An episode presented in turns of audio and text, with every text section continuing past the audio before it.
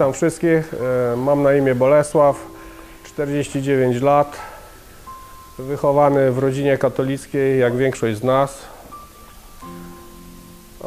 Moja droga do, do Jezusa zaczęła się około 3 lat temu. Było to jesienią. Zaczęliśmy oglądać, żona wcześniej zaczęła oglądać Idź pod prąd. Ja byłem trochę sceptycznie nastawiony, bo zawsze byłem patriotą, jestem i chyba taki umrę kiedyś. Polska zawsze leżała mi na sercu, ale te, te polskie rządy od, od II wojny światowej aż do dzisiaj praktycznie się nie zmieniają. Świnie przy korycie tylko się zmieniają. Robią wszystkim dobrze, tak robią dobrze, że musieliśmy wyjechać za chlebem za granicę.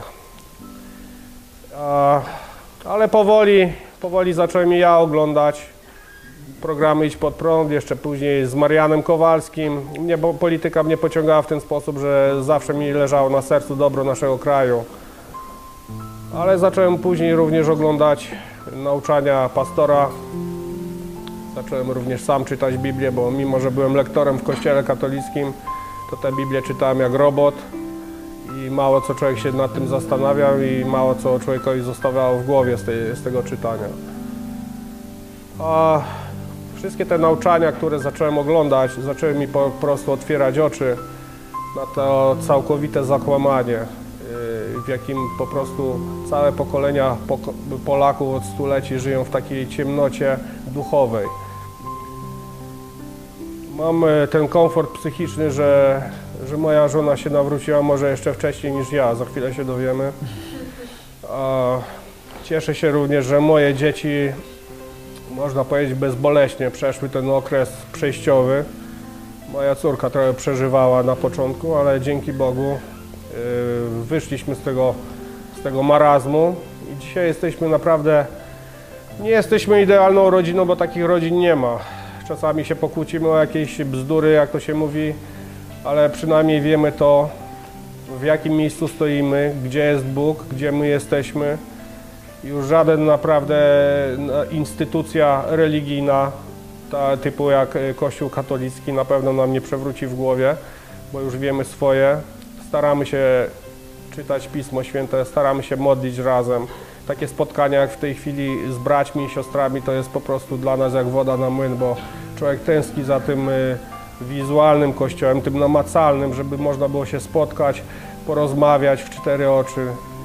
Łączymy się czasami przez internet, ale sami wiecie, że to nie jest to, to samo, co spotkanie twarzą w twarz. Rok temu spotkałem się z braćmi z kościoła w Chicago, byliśmy z, z braćmi z Nowego Jorku, przyjechaliśmy przez drogę, rozmawialiśmy dużo na różne tematy i, i religijne, i, znaczy tematy wiary i tematy polityczne. Ta podróż również dużo mi dała.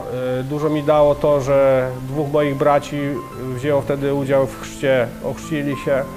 Ja wtedy y, nie, że zrezygnowałem, tylko zawsze moim marzeniem było to, żeby się ochrzcić razem z żoną, żeby dać e, przykład swoim dzieciom.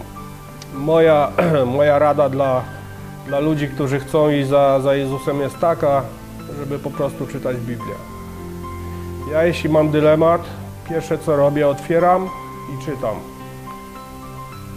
I osobiście wiem, że wiele razy Pan Bóg już mi pokazał palcem, co robię źle, co mogę zrobić lepiej, jak lepiej postępować i, i w stosunkach rodzinnych, w stosunkach międzyludzkich, czy w pracy, czy w ogóle. I na pewno, na pewno nigdy nie przestanę czytać, bo wiem, że nie wolno zostawić tego w ten sposób, że czytam Biblię, ok, przeczytałem, odkładam na półkę. To jest jedyna książka, której nie można odłożyć do kąta, tylko trzeba zawsze ją mieć przy sobie.